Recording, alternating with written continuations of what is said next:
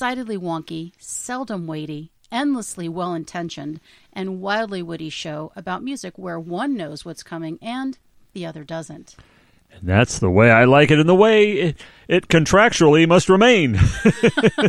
and uh, that was a lovely uh, encapsulation there, a little summation for in. That was a one way of in summation of explaining the show. Oh, he did not just He drop the name of your latest single, He which is incredible. Uh, you got to hear this in summation thing. Oh man. Uh, okay, uh, but I would perhaps swap out seldom weighty with never weighty, like not even the least little bit. But then again, it is more rhythmic and uh, lyrical your way, so I will defer. Do it exactly that way because I loved it. Well, I think it could be sometimes weighty because sometimes we talk about people who passed on, so that is Oh yeah, yeah. Seldom. part. Okay, that that brings it to the seldom level. seldom yeah. weighty. Yes, Somebody kicking the bucket. Okay, That- that's, a slightly pretty weighty. Yeah, yes, yeah. exactly. Now, when does it happen, David? You're probably asking that. Well, it happens in between both proper to ensure that you, the audience, our beloved fans, if, can we say that? Can we say fans? Let's try it. Can spend anywhere from 15 to 180 minutes with us every week.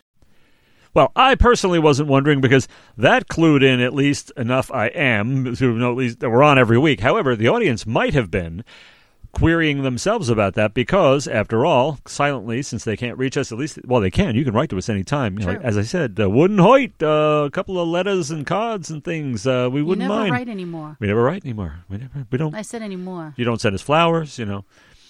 Uh, If they knew that we were coming They to bake a cake. They'd have baked a cake. That's right. See, they might not know. They might not have woven us into the warp and woof of their lives Mm. on a weekly basis. However, they can stream us 24 7.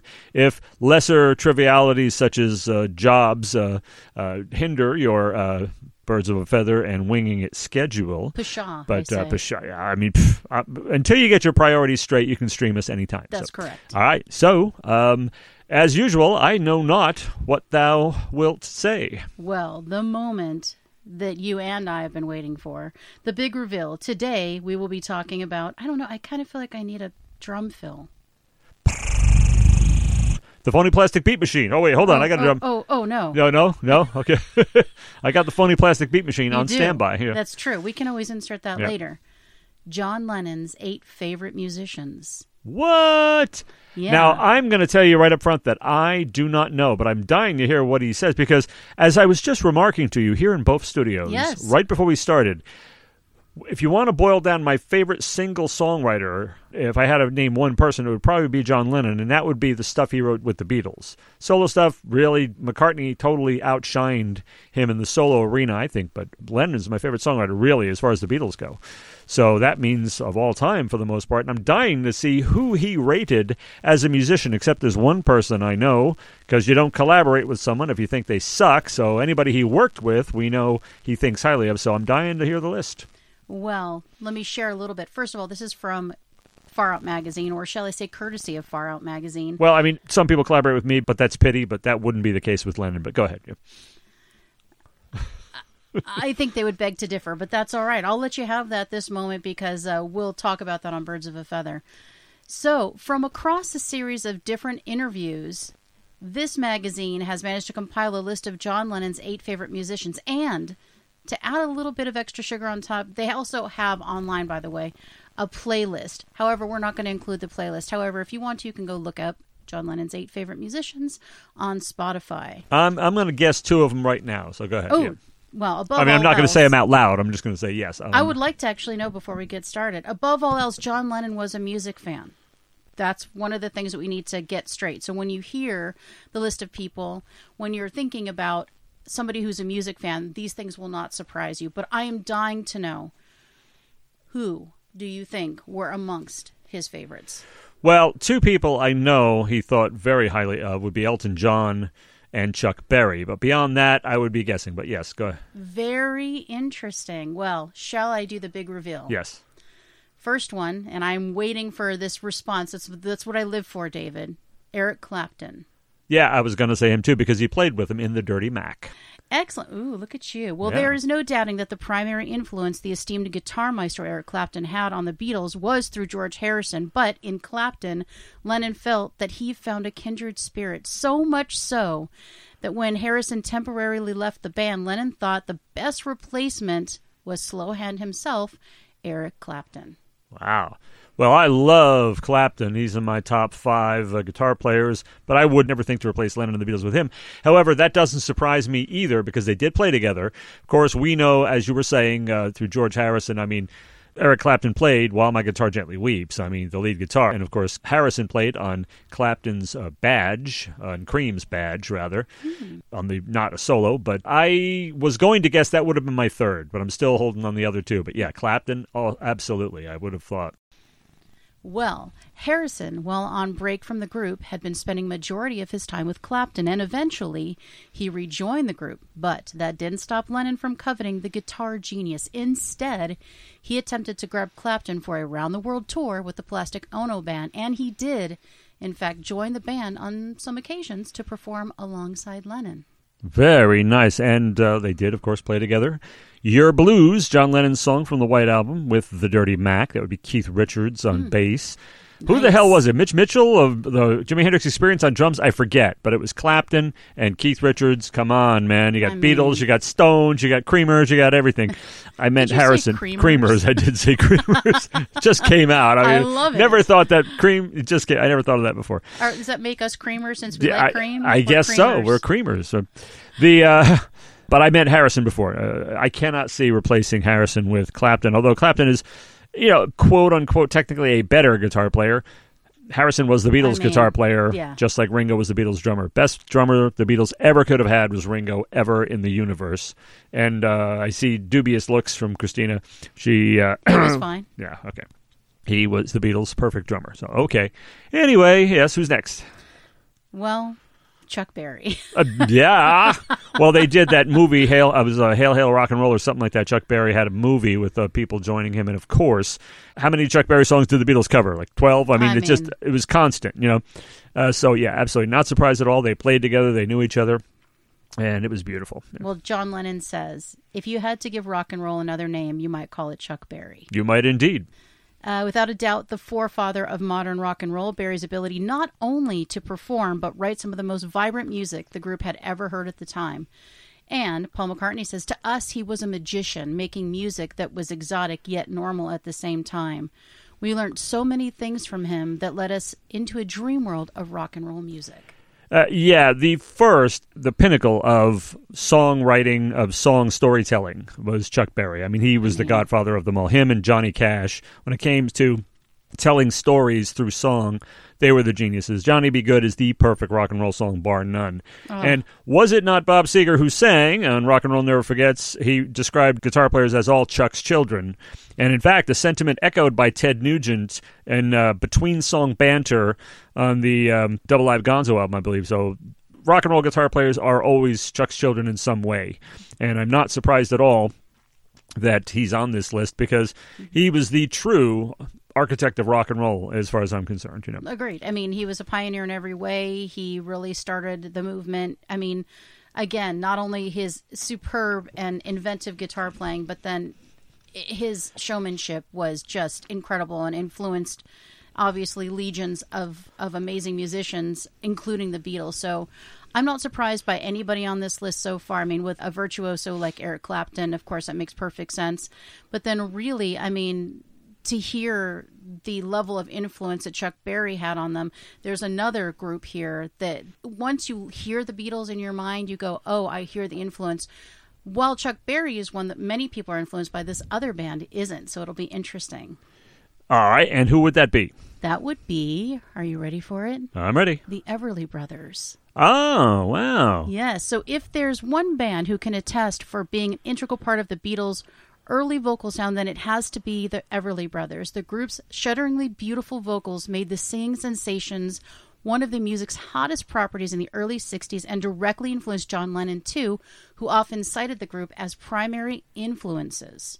And yes, you can see that influence in Beatles uh, songwriting and harmonies. Yes. Not to mention another person I know is going to be on that list that just came to mind, and you had me say them, right? Yes. Buddy Holly is going to be on there, I think, okay. personally, because you can hear, oh, oh, oh, you can hear Lennon can. doing that at you times, can. and you know that's where it comes from. Buddy Holly was another of the absolute, he was probably next in line to Chuck Berry, uh, although he didn't write all by himself all the time. But I mean, Buddy Holly's undeniable. One Undeniable. Of, he shaped rock and roll For sure. and you can hear people such as even Lemmy from Motorhead citing him as a major influence. And I think that's beautiful when a real kick-ass hard rock metal band uh, acknowledges what true rock and roll is, and that's Chuck Absolutely. Berry, uh, Buddy Holly type stuff. Can't wait to hear more. Well, this particular style of the Everly Brothers was undoubtedly borrowed or at least leaned on upon the Beatles uh, when the Beatles began writing chart topping pop songs like Love Me Do, Please Please Me, and the band even paid tribute to the group on Let It Be during the song Two of Us, on which Macca tips his hat by saying, Take it, Phil. Oh, you know, I love that song, Two of Us, and I never noticed he was saying Phil. Yes. And if I had, I would not have put it together that he was talking about Phil Everly. How so would you know? Yes. very clever, Sir Paul. You know.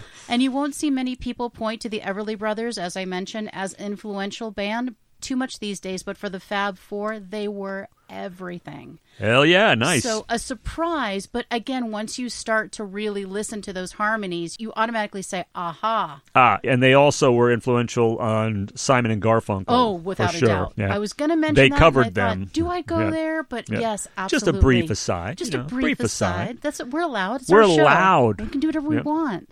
So the next one is not going to surprise you and is one of your heroes, Bob Dylan. Oh yes, yes. I I only recently found out uh, a year or so ago from reading a magazine that was legit, not a bunch of trash, that it was um, Dylan. Uh, Dylan met the Beatles and introduced them to Satan's salad, the the devil's lettuce, marijuana. Yes, he introduced them to weed, and they put out what they call their country western album, Beatles for Sale. Oh, wow. And uh, yeah, that was uh, when they met Dylan at that time, and that doesn't surprise me at all. Nice. Well, Cliff Richard and the Shadows may have shaped the band's early sound and vision, but Bob Dylan arguably had the biggest influence on the Beatles. His style of songwriting was a keen influence on all of the British groups at the time, of course, and his message of opening up oneself to your audience through personally reflective pop songs landed most heavily on John Lennon. One track that Lennon later admitted in 1980 came from me in my Dylan period was I'm a Loser from Beatles for Sale. Nice. Yeah, Beatles for Sale is definitely a lot of Dylan influence. They call it country western. It isn't really, but it is it's that folkier. folky thing, It's right. folkier, and it's a it's a beautiful record. It's not a single. Uh, I've said this so many times. Oh, I love everything from Revolver on. There's not a single Beatles record I would ever dispense with. Certainly not Beatles for Sale. And um, yeah, Bob Dylan is another one, along with Chuck Berry, along with Johnny Cash, the great storytellers Oh, of sure. popular music. And uh, but yeah, so I mean, so different in contrast. Oh, I mean, yeah. you, one is a hard rocker, one is is a folk hero. Yeah. and I think to have the Beatles sound the way that they sound, you needed to have both of those influences, and thank God for them because we have. Again, all these different albums from the Beatles, I love the different flavors. You could have one album that has a million different flavors on it, and I love that about a band because I don't want to say, "Oh, they all sound alike." You can't say that about the Beatles. You just can't. I mean, one song to the next, one album to the next, and I- I do love the the folkiness that they have, even when they're doing a rock song. Yeah. It- through the influence of the Everly Brothers, I really really enjoy that. So. I can definitely hear all of these influences throughout, and even though we didn't get it from the horse's mouth, if you will, John Lennon certainly has talked about all of these, oh, and, Oh, yeah. and the rest of them have certainly talked about all of these. That you know that these are certainly, at least in his top ten. So And, and Bob Dylan, of course, is the one who rocked up folk music For sure. by going electric, and he put together these bands that would just tear stuff up exactly like a rock and roll band would do. And even, like I said, I think his uh, along the Watchtower Live is even uh, heavier than uh, Hendrix's. So he would get wild and uh, and really uh, lay down some heavy rock sometimes too. But the folk, the storytelling, I mean, it's it's, always just at the classic. it's always at the the core. It's And- always at the core of it, and of course you can see that in nobody told story. I have so many Dylan records; it's ridiculous. Nobody ever told stories like him, and he could do more with twelve bar blues than anybody on the planet. For You know, and I'm not surprised that the Beatles are you know majorly influenced by him because well, it's, it's clear as you were saying, but But it's interesting because some people may not have made these connections, right? Because all the connections, like you were saying, you know, to have kind of a harder rock group kind Yeah. of give a nod to like a Bob Dylan or or somebody folky, you may not have heard that. But in the Beatles, you can hear a lot of their influences. But it's really cool to know kind of where they cut their teeth, where their major influences were, and why they have some of the sounds that they have. No, and it isn't that apparent. As you said, if I hadn't actually read it, it never would have occurred to me that Bob Dylan was around at that time personally hanging out with them Yeah. and getting high with them and influencing them, and that's what caused them to put out a record like Beatles for Sale. Right. That would not have occurred to me. The Chuck Berry thing is obvious. The It Buddy obvious. Holly thing is obvious. The Dylan thing is not. So that is very interesting. And if, like I said, if I hadn't read it, I never would have guessed. Right, absolutely. Well, the next one again is no surprise to you because you've already called it because you're like that. I can mm-hmm. always count on you to call this shit Elton John. Oh yeah, well. Well, the Rocket Man also had a hand in Lennon's only living U.S. number one in Whatever Gets You Through, you the, through night. the night. Yep, that's that's what I was referring to when I talked about the collab. You know, it was they did that great thing together, and of course, Elton John wrote the gorgeous, gorgeous song about the passing of John Lennon, uh, "Empty Garden." we were just We singing were just it. singing it before, and it's a it's a tearjerker. It's a tearjerker every single time, and you know it's it's funny because not many people know that song. And when I did the promo asking people to give us "Hell Yes" or "Oh Hell No" for Elton, I used it on purpose because I don't think enough people know about that song, and that Yeah. song is just just so beautiful and so. I mean, it just tears my heart out in the best way. It's so beautiful. you A nod to don't hear it a lot. You don't. I, I think I've heard on if the you were twice around, in my life. when was John Lennon killed? 1980, 80, something like 80 that. something, yeah, 80 something. If you were around back then, then you heard "Hey Hey Johnny," "Empty Garden," and you were very much moved by it. You know, those who are a little bit younger and don't remember that might have never heard the song, Right. and uh, it's uh, good that it's. out. I'm glad you put it in the ad. It's very nice. Yeah, absolutely. If you haven't heard it, go listen to it. John Lennon recalled how the song, Whatever Gets You Through the Night, was born. I was fiddling around one night, and Elton John walked in with Tony King of Apple. You know, we were all good friends. And the next minute, Elton said, Say, can I put a bit of piano on that? I said, Sure, I'd love it. He zapped in. I was amazed at his ability. I knew him, but I'd never seen him play. And he goes on to say, a fine musician, great piano player. I was really pleasantly surprised at the way he could get in on such a loose track and add to it and keep up with the rhythm changes, obviously, because it doesn't keep the same rhythm. And then he sang with me. We had a great time. And then the song's rise to number one would eventually lead to Lennon's final onstage performance after he lost a bet to Elton. Really? Yes, so that was his last. I guess he lost a bet, and so he had to perform live on stage, and that was the last time because he didn't want to. It Oh, wasn't wow. something he wanted to do. So he lost a bet to Elton, and thank God because people got to see him one last time. It's been quite a while since I've heard it. Isn't that a live recording? I believe so. I think It's it is. been a long time. Maybe maybe they worked on it together and he had to do it live, and that was the bet part. I don't know, but I'm not uh, sure exactly but I seem to remember it being a live recording. It's been a while since I've heard it, but it's stuck in my head. But I mean, I, I'm hearing an audience, so Yeah, I uh, think so, I think too. that was. I think it's a live record. I think it was too, and I think it was his onstage performance that was then recorded as a live recording. And then I don't think he wanted to do it, but he did it. Lost Not- a bet, and he honored it. yeah, I called it Elton John for sure. Yeah. You did call it. Now this one you didn't call, but I don't think it will surprise you. David Bowie. Um, no, that doesn't surprise me at all because uh, no, no, it doesn't. Because it wasn't until Fame that the duo really connected. Lennon wouldn't work with just anyone, but agreed to work with Bowie on his song Fame. Once in 1999, Bowie was speaking to Berklee College when he said, It's impossible for me to talk about popular music without mentioning probably my greatest mentor, John Lennon. I guess he defined for me, at any rate, how one could twist and turn the fabric of pop and imbue it with elements from other art forms, often producing something extremely beautiful, very powerful, and imbued with strangeness. And the two would share an intrinsic relationship that would give both men grounding in another. So they were very close. And that's how highly Lennon thought of him and he thought of Lennon. And that was another one of the collaborations because Yes. John Lennon, everybody knows the song Fame. Absolutely Yes, everybody. Well, John everybody. Lennon co wrote the song. It's Yes. David Bowie, Carlos Alomar, John Lennon. That's the writing credit on that, if unless I'm wrong. I think I that's believe it. though. you're correct. And uh, Lennon plays guitar on it and he sings on it. You can hear his voice very plainly. You sure know, can. I mean, there's no mistake in John Lennon's voice in that song. And also, the same album, 1975's absolutely brilliant Young Americans, which is a total uh, 180 degree turn for Bowie from one level of genius to another. Sure. Uh, and it's one of my favorite records. Also features Bowie's breathtaking cover of the Beatles, Lennon's own Beatles song "Across the Universe," in which he Oh, totally reinvents nails it. And we talked about this on uh, "I'll Do It Better Than Emu," Yes. where it is believed that David Bowie absolutely did it better than the Lennon original, or at least shoulder to shoulder. So yeah, that's another one that doesn't surprise me because they worked together, and Lennon didn't just go around working with everybody. you know. He did not. No. No, he was very, very, very picky. Yeah. Absolutely. He clearly only really worked with people who in, heavily influenced him or were heroes, which is makes sense. I mean, Yeah. how great for him to get to do that. Can you imagine? I mean, and, and people have done this. It's like somebody influences you, somebody is a hero of yours, and then you get to actually record with I them. I can't even. That's just I mean, fantastic. that's yeah. amazing. So here's another one Harry Nilsson. Oh, Another staunch collaborator of John Lennon's was the mercurial menace of Harry Nilsson. The singer often accompanied Lennon on nights out during his infamous Lost Weekend period, uh-huh. but gained such friendship and notoriety with a selection of simply golden pop songs of which Lennon was a huge fan. However, by the time his 10th record, Pussycats, was due out, he needed some extra clout, so he roped in his old pal Lennon. The duo delivered a masterful pop record that ranks among one of Nilsson's finest. hey. Very nice. And Harry Nilsson, by the way, just a, an amazing songwriter uh, and uh, singer.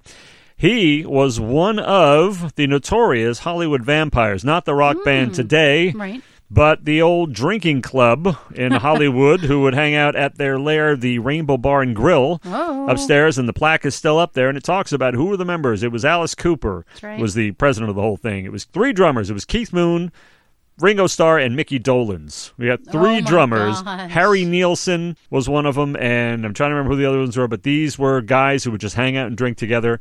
And Lennon, uh, and all imagine all these guys hanging out at the Rainbow. Drinking and stuff. Not a big fan of drinking or anything, but I mean, it'd be nice to see all these guys together and having a little fun. Sure. But um, yeah, so Harry Nilsson was one of the gang. So yeah, I guess that doesn't surprise me. No, and this one will not surprise you, though you didn't guess it. Elvis Presley.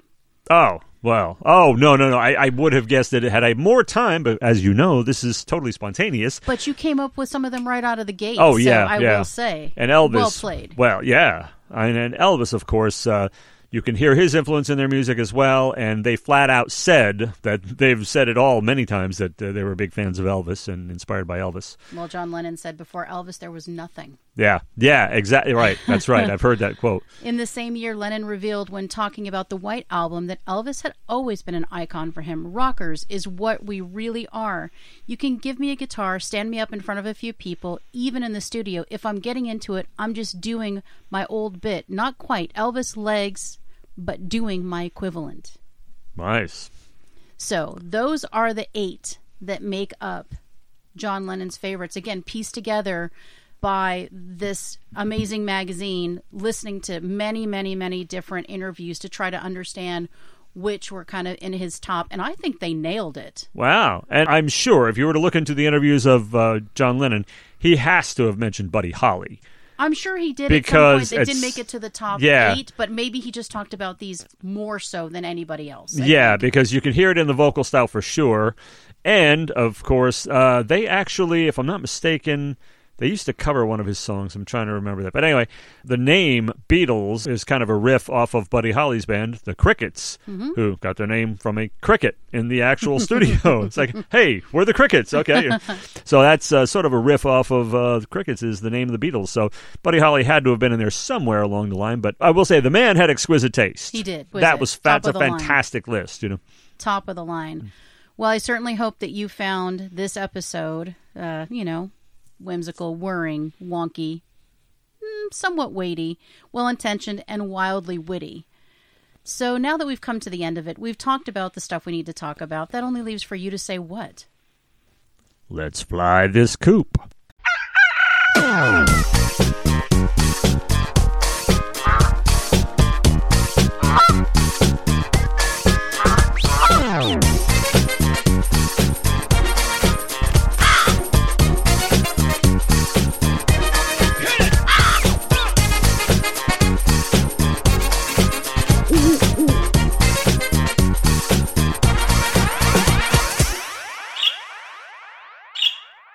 This has been Birds of a Feather on Fusion Music Radio.